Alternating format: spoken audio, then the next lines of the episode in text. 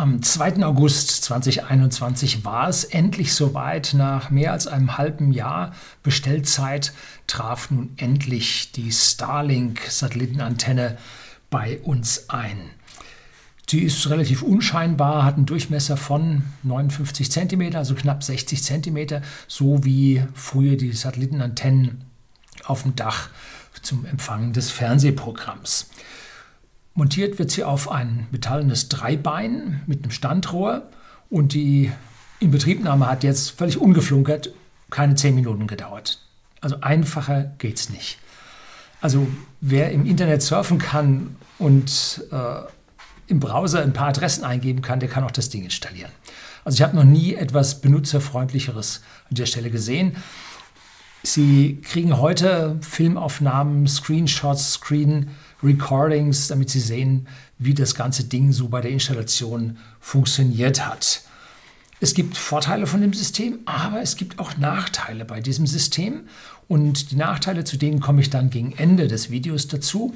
Sollten Sie klar sich darüber sein, was das für Ihre persönliche Anwendung bedeutet. Und nein, ich bekomme kein Geld hier für die Vermittlung oder die Anregung oder den Kauf von solchen Antennen. Nein, äh, ich bin Luft- und Raumfahrttechniker, Ingenieur von der Ausbildung her. Der Weltraum fasziniert mich.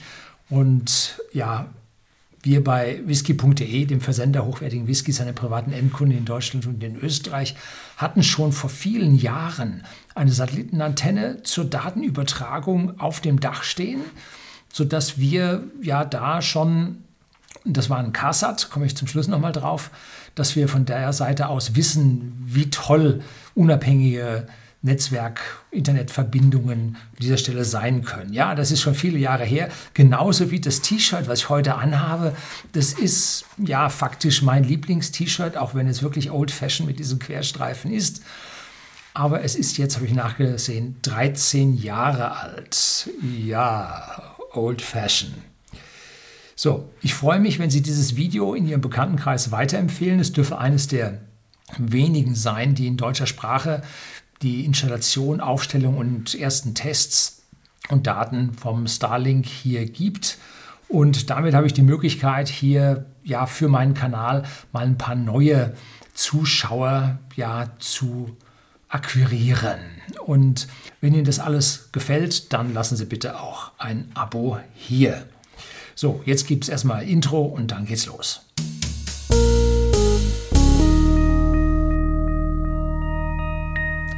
Guten Abend und herzlich willkommen im Unternehmerblog, kurz Unterblog genannt. Begleiten Sie mich auf meinem Lebensweg und lernen Sie die Geheimnisse der Gesellschaft und Wirtschaft kennen, die von Politik und Medien gerne verschwiegen werden.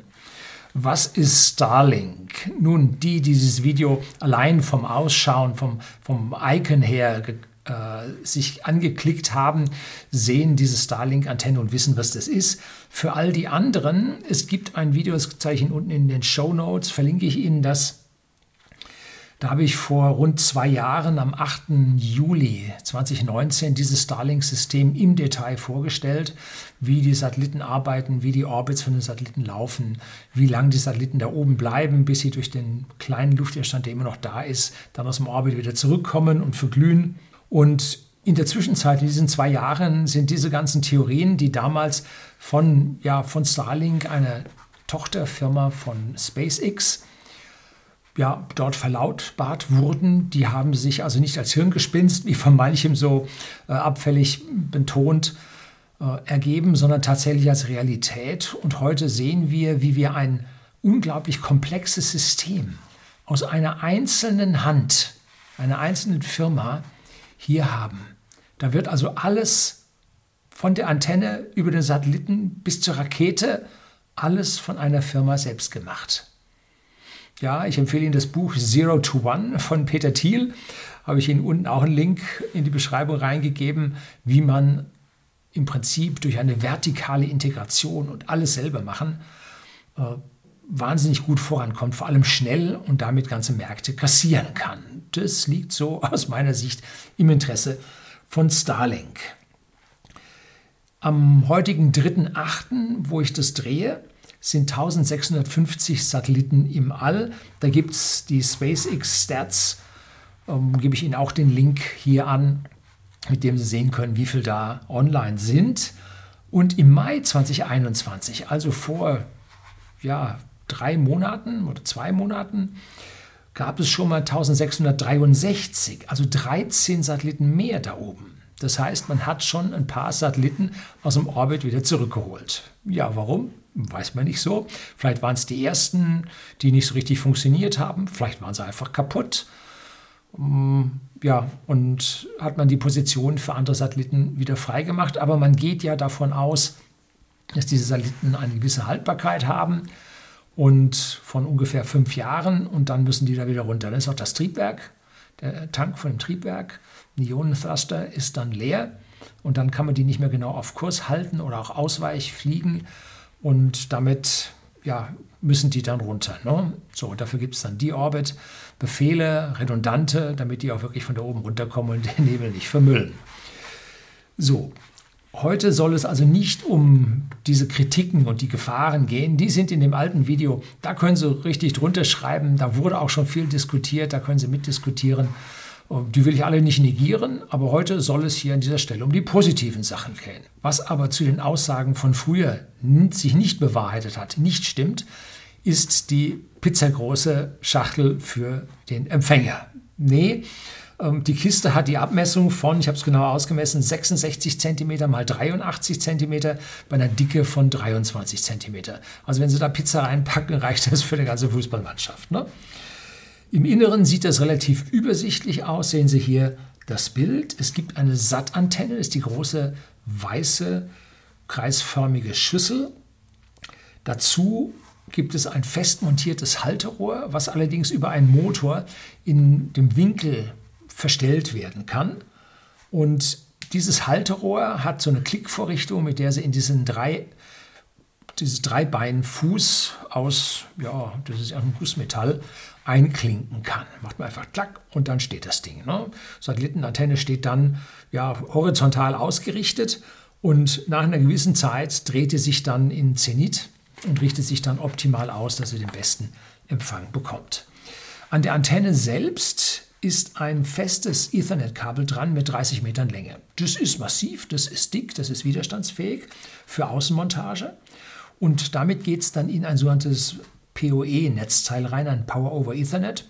Und das ist dazu da, dieses Netzteil, ähm, die Betriebsspannung, Betriebsstrom in dieses Kabel mit einzuspeisen. So ein Ethernet-Kabel hat nicht alle acht Pole, die da drin sind, belegt, sondern nur vier.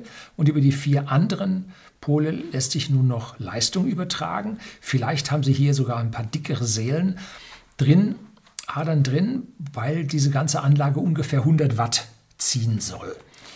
Das Netzteil ist auch entsprechend groß. Da schließt sich dann der Internetrouter oder der WLAN-Router an.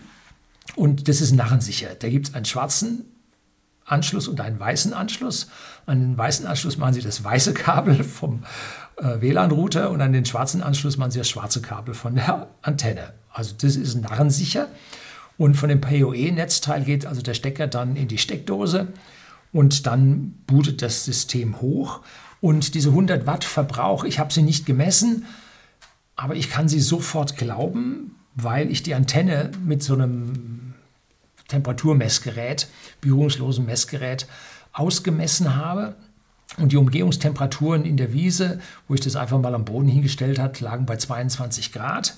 Und die Antenne hat, je nachdem, wo man auf die Antenne Mitte, Rand hinging, brachte Temperaturen von 37 bis 42 Grad. Wenn also die Sonne ordentlich schien, ich hatte auch, als es draußen 24 Grad hatte, da mal draufgehalten, da kam ich sogar bis auf 46 Grad in der Antenne. Also das verbrät da dann doch ganz schön äh, Strom zu Wärme und hat nur auf der einen Seite nun diesen Verbrauch, auf der anderen Seite allerdings ähm, auch eine Erwärmung, sodass hier bei Schneefall vermutlich es zum Tauen kommt und wir dort dann nicht äh, zu ja, Behinderungen kommen durch eine Eisschicht oder eine Schneeschicht auf der Antenne drauf. Allerdings, wenn es jetzt schmilzt und die Antenne steht so nach oben, leicht gebogen, dann kann da vielleicht Wasser drin stehen. Vielleicht fährt die zwischendrin einmal senkrecht, das abtropft und wieder horizontal. Ja, muss man alles mit der Zeit sehen, wie sich das dann bei Schlechtwetter macht. Sie sehen jetzt hier bei mir Bilder von einer provisorischen Installation. Ich habe das Ding einfach aufgerissen am Abend, 21 Uhr, habe das Ding aufgestellt und dort gibt es also jetzt Bäume. Der, dicht, der am dichtesten stehende Baum hat 30 Meter Höhe, der habe ich mit dem Winkelmesser selber in der Höhe ausgemessen. Und dann steht unser zweistöckiges Haus daneben und auf der anderen Seite haben wir den Feldbewuchs und ein Gartenhäuschen und der Ausschnitt in den Himmel ist also uh, ja doch sehr begrenzt. Sie können das hier sehen. Es gibt, wenn man die App installiert, gibt es eine ja, Feststellfunktion, wo Sie mit der eingeschalteten Kamera den Himmel abfahren und das System im Prinzip ausrechnet, wo es da jetzt Kontakt zum Satelliten bekommt. Und das Ding ist aber jetzt nur ein Hilfsmittel, um für Sie die beste Position zu finden. Am Anfang hatte ich da einen Teil gehabt. Das war nicht so gut. Dann bin ich zwei Meter weiter gegangen und dann war der Himmel in Summe dann doch von der Fläche her größer. Ist es dann besser gewesen.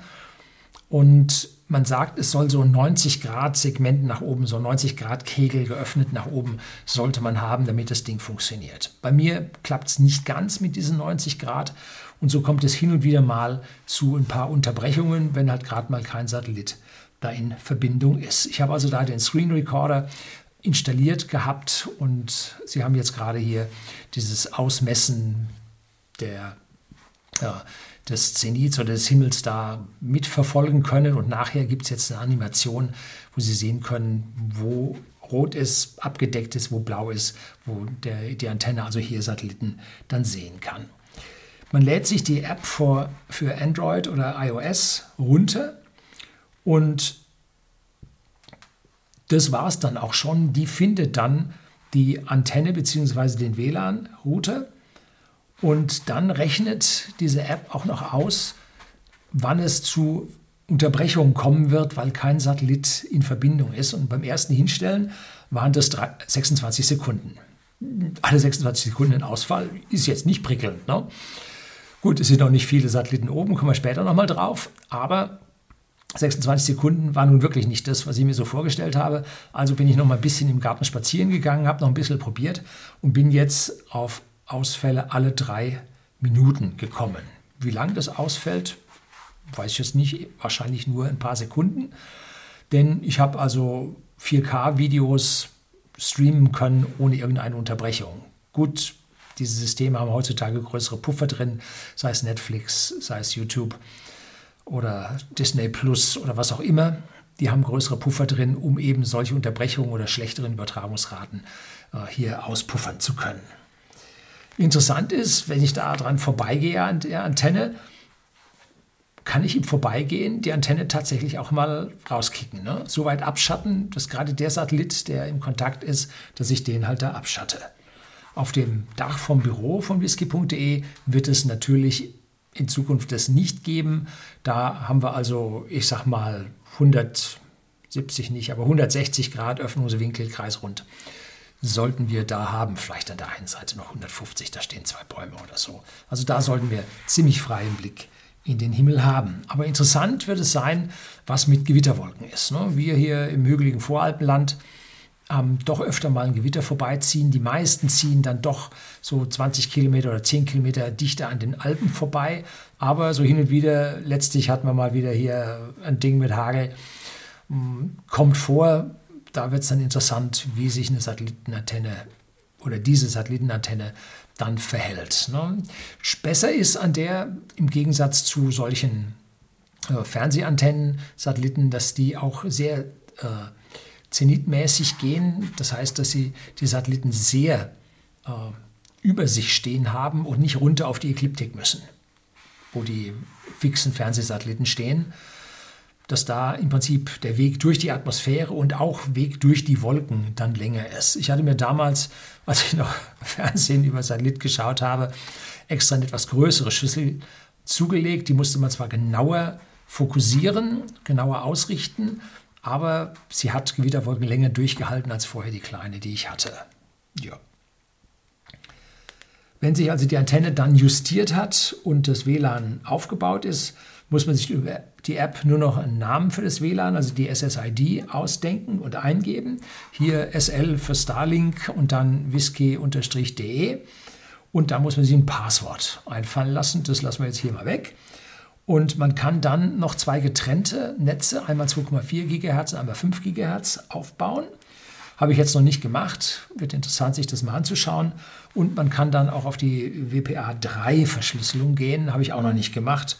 Ich mache jetzt erstmal Probebetrieb. Was geht denn überhaupt? Ne? Über die Netzwerkstatistiken kann man sich dann anschauen, ob die Sicht versperrt wurde oder sonst zu irgendwelchen Ausfällen kam.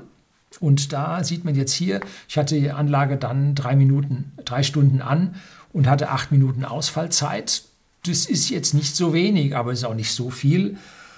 Und wenn die Anzahl an Satelliten zunehmen wird, also statt den 1650, die wir gerade haben, sollen es also 42.000 werden, sollten also permanent mehr Satelliten im Blickfeld sein, dass es zu diesen Ausfällen dann nicht mehr kommen sollte. Momentan steht noch dabei, es ist der Beta-Betrieb und da ist es geplant, dass es zu Ausfällen kommt und zwar auch längerer Natur. Ne? Die Datentransfergeschwindigkeit ist momentan schlechter als bei unserem VDSL 40100. Wir haben also 100 Megabit im Download und 40 Megabit im Upload. Allerdings sind wir weit weg von diesem DSLAM, Distributed DSLAM, entfernt, dass wir also auf 30 äh, statt 40 kommen und irgendwo 70 statt 100 schaffen oder sind es 65 statt 100 schaffen im Download. Und dazu habe ich allerdings, weil es, wie gesagt, diese Gewitter bei uns gibt, habe ich, und die schlagen jetzt über die Telefonleitung rein. Wir haben eine Online-USV für die ganzen Computer im Haus laufen und diese Online-USV geht also über Gleichstrom. Das ist also ein Peak im Netz, sich nicht über den Transformator ins Wechselspannungsnetz dann fortsetzt, sondern die macht Gleitstrom für eine Batterie und von dort aus wird ein äh, synthetisches Netz wieder aufgebaut, dass also kein Blitzschlag durchkommt. Der einzige Blitzschlag, der bei uns noch reinkommen kann, geht über die Telefonleitung und trifft dann dort unseren Router. Und nachdem ich da mehrere Fritzboxen verloren habe, habe ich mir dann einen Blitzschutz gekauft, momentan von APC, der allerdings einen ziemlichen starken Filter für die hohen Frequenzen drin hat, um halt die Peaks von dem Blitzschlag in der Spannung halt zu filtern und dann filtert er auch die hohen Frequenzen aus dem VDSL raus und die Übertragungsrate sinkt. Ich habe mir jetzt gerade einen neuen bestellt, ist auch schon eingetroffen, aber nicht montiert von Hager und hoffe mal, dass es mit dem ein bisschen besser geht. Jedenfalls bringt mein VDSL nur 27 Megabit im Upload und 43 im Download. Tja, die Ping-Zeiten des Starlinks werden ohne und mit Last angegeben. Das ist ein interessanter Unterschied. 35 Millisekunden sind nicht so schlecht. Im VDSL bin ich besser. Mit unserem Glasfaser bei whisky.de sind wir äh, nochmal ein Stück besser. Aber 200 Millisekunden unter voller Last, was hier angegeben wird, ist schon ein bisschen langsam. Mit dem Test von Computerbild statt der eingebauten Speedmessung, die auf, was waren es, 59 zu 20 ähm, rausgekommen ist, bin ich mit der Computerbildmessung auf 140 Megabit im Download und auf 29 Megabit pro Sekunde im Upload gekommen bei einem Ping von 108 Millisekunden. Gut, also hier die Messung scheint das Ergebnis zu beeinflussen oder beeinflusst das Ergebnis anscheinend. Und man weiß nicht so richtig, was nun ist. Man muss also gucken, was geht denn. Und wir haben zu zweit über Smartphone und iPad haben wir Videos geschaut in HD und 4K und ging vollkommen ohne irgendeinen Aussetzer. Dann hat man das Video angehalten, dann hat man einen Videocall gemacht über WhatsApp, lief parallel auch einwandfrei. Also die tatsächliche Anwendung für das, was wir machen, funktioniert. Das heißt nicht, dass Sie jetzt Doom spielen können oder Fortnite oder was auch immer. Ne? Da liegt ja das Überleben an der Ping-Zeit. Also hier werden Sie mit Sicherheit erschossen. So, die Satz oben im Orbit sind mit Laserübertragung untereinander ausgerüstet, damit man nun, wenn man surft von einer Ecke der Welt zur anderen Ecke der Welt außerhalb der Atmosphäre die Daten übertragen kann per Satelliten, per Laserlink zwischen den Satelliten und dann auf dem kürzesten Weg durch die Atmosphäre zur Bodenstation und dann zu dem entsprechenden ja, Punkt, wo man hin will. Und das soll für den User also völlig transparent in Zukunft sein, aber diese Laserlinks laufen noch nicht. Das heißt, jeder SAT hat Verbindung mit einer Zentralstation. Vielleicht weiß jemand von den Zuschauern, wo die hier in Europa, in Deutschland oder sonst wo ist.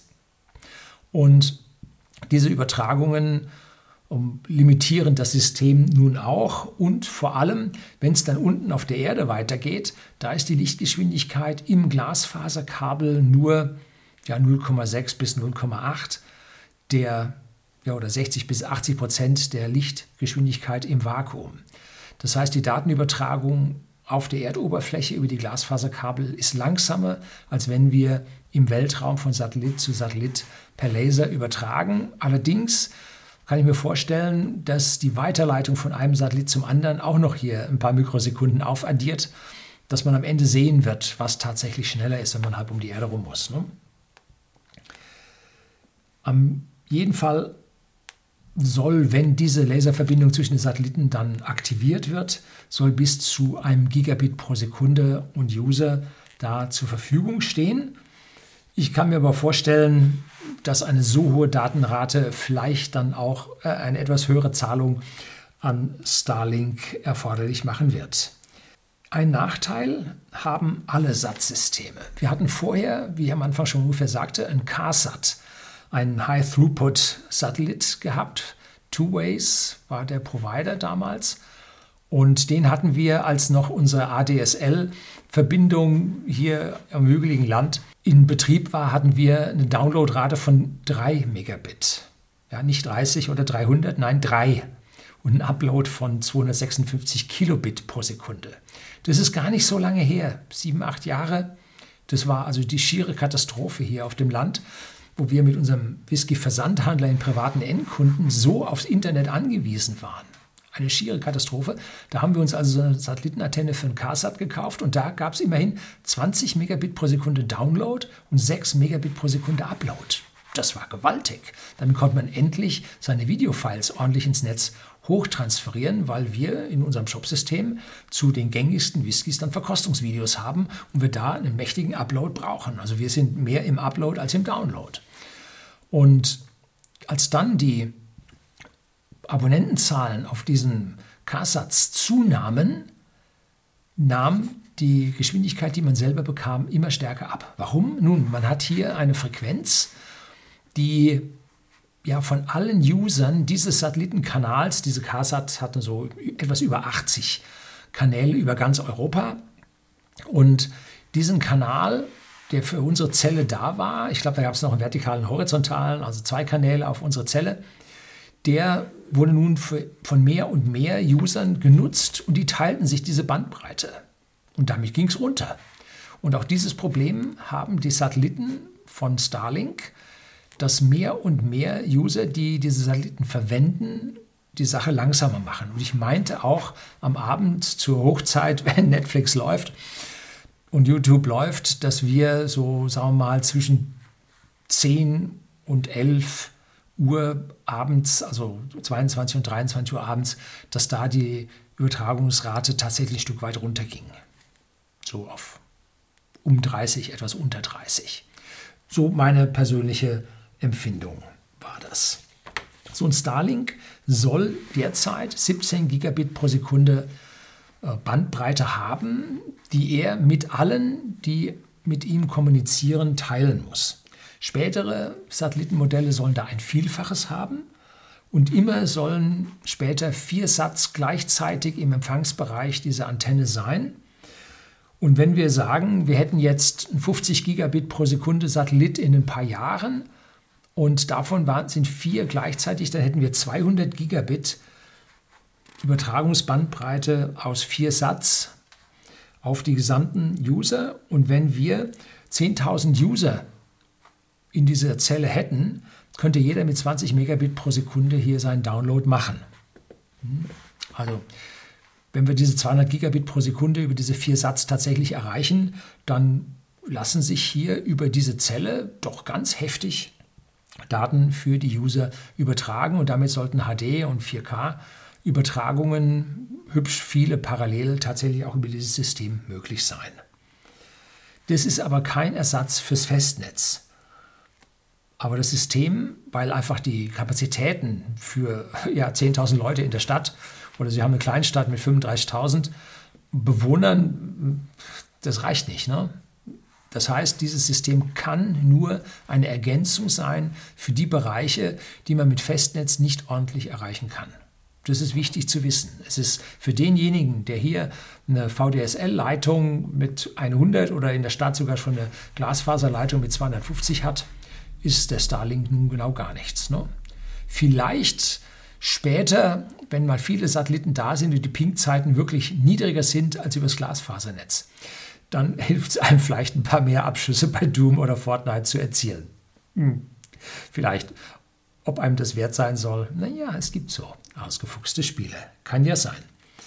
Warum haben wir bei whisky.de nun diese Antenne oder werden diese Antenne im Einsatz haben? Wir haben ja immerhin VDSL 100 und dazu noch eine 50-50 Megabit Sekunde symmetrische Glasfaseranbindung im Business, Businessnetz der Telekom. Die hat einen Anschluss von ein paar tausend gekostet. Du kostet monatlich 512 Euro, glaube ich, plus Mehrwertsteuer, also Nettobeträge. Ähm, warum haben wir das nun? Wir haben hier in der Diaspora hübsche Stromausfälle. Es ist besser geworden, ja, aber der längste Stromausfall am Stück waren 17 Stunden und dann fallen da auch die, die Masten für die Mobilfunknetze aus, wie leider bei diesem furchtbaren Unwetter und den Überflutungen und äh, Sturzfluten in Rheinland-Pfalz und Nordrhein-Westfalen. Und da hat einfach Starlink jetzt so und so viel Satellitenantennen einfach dorthin geliefert, die aufgestellt, die WLAN da drin freigegeben, dass die Leute ihr Internet haben. Und dann Leute gefragt, was kostet das jetzt? Und dann haben die gesagt, erstmal nichts, ne? Wollen wir erstmal helfen. Und in der Umgebung von diesem Gebiet ist Tesla, der auch Elon Musk gehört, genauso wie Starlink. Auch Starlink, glaube ich, gehört zu 50 Prozent Elon Musk und Tesla zu 22, um, da haben sie dann die Supercharger auch freigeschaltet, dass man da nicht bezahlen muss. Dass man so da dann auch keine Hemmnisse hat. Und da hatten wir also 17 Stunden Stromausfall am Stück und 19 Stromausfall binnen 24 Stunden. Das sind heftige Zahlen. Wir sind im letzten Jahr sehr, sehr gut gewesen. Es war ein Ausreißer nach unten mit zweieinhalb Stunden. Einmal eine Stunde, einmal anderthalb Stunden. Und einmal ist der Mobilfunk mit ausgefallen, das andere mal nicht. So, und da haben wir mit unserer eigenen Notstromversorgung, die wir A über Photovoltaik übers Dach haben, mit Hausakku, aber auf der anderen Seite auch noch ein extra Notstrommotor, der dann anspringt, haben wir die Möglichkeit weiterzuarbeiten. Und weil wir halt ein Internetversender sind, der im Internet zu Hause ist, wir müssen Internetkontakte haben.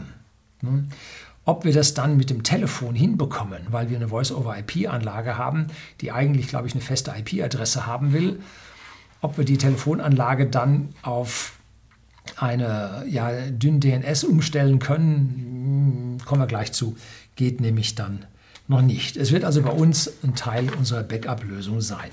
Was kostet das Teil jetzt? Nun so um die 500 Euro. Mein Sohn hat das Ding bestellt und ich habe die Rechnung aus der FIBU nicht gesehen. Ich weiß nicht, ob diese 500 Euro brutto oder netto waren. Und die monatlichen Kosten sollen 99 Euro pro Monat inklusive Steuer betragen. Allerdings momentan chargt man uns noch nichts, weil das Beta-Phase ist. Und das ist im Vergleich zu einem VDSL-Anschluss, VDSL 100-Anschluss, ist das teuer. Ungefähr das Doppelte.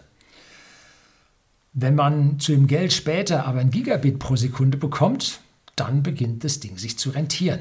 Weil das kriegt man für das Geld hier auf dem Plattenland nicht oder auf dem hügeligen Land nicht. Und für die Stadt ist es also im Moment mit Sicherheit zu teuer. Für das ähnliche Geld kriegen sie also 250 Megabit pro Sekunde. Das ist an manchen Stellen sogar noch billiger. So, damit ist das System so bepreist, dass man in der Diaspora draußen, die vom Staat und der staatlichen oder teilstaatlichen Telekom, 37 Prozent, gehört dem Staat bzw. der staatseigenen Kreditanstalt für Wiederaufbau, der Staatsbank. Äh, die hat man da draußen vergessen und die kann man nun für 99 Euro privatwirtschaftlich halt auch hier auf einen höheren Internet-Access-Zugriff halt hochhieven. Nachteile gibt es auch. Der Router hat jetzt nicht nur ein WLAN, sondern auch eine, einen normalen Auxiliary-Anschluss, einen ganz normalen Port, Ethernet-Port, an dem man seinen eigenen Router anschließen kann, aber man hat keine feste IP-Adresse. Das ist der Nachteil. Man kriegt dort ein Teilnetz oder ist Teil eines Netzes, teilt den sich mit anderen, die da mit angeschlossen oder mit auf dem Empfang drauf sitzen. Und man muss praktisch beim Einwählen des Routers auf, diesen, äh, auf diese Verbindung muss man das DHCP aktivieren, dass man sich da die IP-Adresse dann zuteilen lässt von dieser externen Warnadresse. Und das ist so ähnlich wie bei der beim VDSL von der Telekom, wenn man nicht die fixe IP-Option über Business, glaube ich, dazu bucht, die kostet 5 Euro extra. Da kriegt man dann auch meistens dieselbe IP-Adresse, aber hin und wieder halt auch mal eine andere. Wenn es nachts dann eine Zwangstrennung gibt oder man die eingestellt hat am Router, dann kriegt man häufig die, die identische IP-Adresse wieder, aber halt nicht immer. Und so muss man dann sich so einen dünnen DNS, gibt beliebig viele Systeme, da meldet man dann seine IP-Adresse an auf einen Namen und jetzt kann man von ferne diesen Namen abfragen, kriegt dann seine IP-Adresse und kann dann auf ein VPN zugreifen oder auf einen, ja, eine Kamera, die Bilder nach außen liefern soll oder, oder, oder. Da muss man halt diesen Umweg über dünn DNS machen. Und wir haben zum Beispiel unsere äh, VPN-Verbindungen von außen für die Remote-Arbeit wo jeder Mitarbeiter bei uns jetzt vom Büro aus zu Hause arbeiten kann, haben wir auf eine fixe IP-Adresse natürlich gelegt. Macht die Angriffsmöglichkeiten geringer. So, dann hat man noch einen Nachteil. Man kann diese Antenne noch nicht auf Wohnmobilen mitnehmen, weil das System auf eine Zelle von wohl einem Durchmesser von etwas über 20 Kilometern fixiert ist. Das heißt, wenn Sie jetzt auf Ihr Wohnmobil draufpacken, fahren 200 Kilometer weg, stellen die Antenne auf, sie werden keine Zulassung zum Access auf das Netzwerk bekommen, auf die Satelliten bekommen, sondern nur bei sich 22 Kilometer Umkreis. Und das hat mich dann doch so weit beruhigt, dass ich die Tests jetzt zu Hause mache, wo ich abends ein bisschen mehr Zeit habe und nicht in der Firma. Vor allem, wo ich dann da erstmal aufs Dach steigen muss und die Antenne da montieren. Und wenn dann hier irgendwas umstellen muss, muss ich wieder aufs Dach und das Ding umstellen. Also das ist jetzt nicht so das, was ich mir äh, da vorgestellt habe. Ich bin mir aber sehr sicher, dass es in Zukunft äh, das geben wird, zum Beispiel für Kreuzfahrtschiffe. Die können da relativ gut Access bekommen und da die dann so einen Gigabit-Kanal volles Rohr ausnutzen werden und würden, kann ich mir gut vorstellen, dass das, der Gigabit-Anschluss dann doch ein bisschen teurer sein wird, dass der dann 299 kostet oder so. Und Flugzeuge werden das auch haben und Raumschiffe haben das schon. Ja, wir haben jetzt beim letzten Starship-Start gesehen, dass da in der Außenfläche, in der Außenwandung die SAT-Antenne für das Starlink integriert war.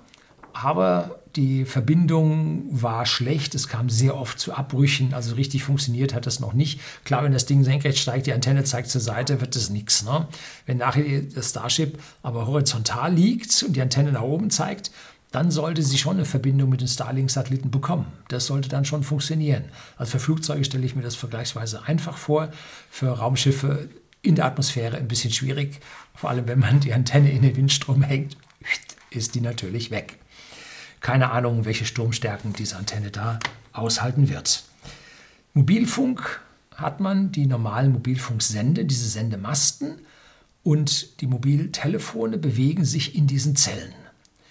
Beim Starlink haben wir jetzt fixe Antennen und die Zellen mit den Masten, den Satelliten, bewegen sich. Also jetzt ist genau umgekehrt, dass der Empfänger steht und das Netz bewegt sich und bei dem Mobilfunk steht das Netz und der Nutzer bewegt sich. Und nichts spricht aus meiner Sicht dagegen, dass man die Antennen und die Nutzer bewegt. Ja, dass die Satelliten fliegen und die Autos fahren oder Flugzeuge fliegen, dass man dann die Zellen genauso wechselt und das halt nicht auf einen bestimmten Punkt auf der Erde limitiert ist. Für viele Zuseher sind also diese Massive Multiplayer Real-Time Games ein Mordsding und mit Starlink geht das wohl nur sehr eingeschränkt. Und da müssen wir also noch die Starts von ein paar tausend Satz abwarten. Die, es gibt da eine Statistik, die zeigt, in welcher Region die Ping-Zeiten wie hoch sind. Einmal für Fortnite und einmal für Doom. Und daneben ist dann ein grüner Punkt, ein gelber Punkt und ein roter Punkt. Und der rote Punkt, der lag so bei 200, 300 Millisekunden. Und die grünen Punkte lagen halt bei 20, 30, 40 Millisekunden. Und da kann man dann sehen, ob man gerade darüber spielen kann oder nicht. Aber nun, wir haben schon drei Jahre auf die Anlagen gewartet und jetzt dürfen wir auch ruhig noch ein paar Jahre warten, bis dann die entsprechenden Satelliten gestartet werden. Wenn ich mir vorstelle, dass so ein Starship dann da hochfliegt und diesen Satz aussetzt, das sind dann ja nicht 60, die momentan mit einer Falcon hochstarten, sondern sind dann Hunderte, viele Hunderte, vielleicht Tausende auf einmal. Äh, also da kann man dann die Kapazität des Starlink-Netzwerkes sowie das Starship läuft für sehr billig Geld extrem erweitern. So, das war es heute. freue mich, wenn Sie mir einen Daumen hoch geben. freue mich, wenn Sie das Video teilen. Das soll es gewesen sein. Herzlichen Dank fürs Zuschauen.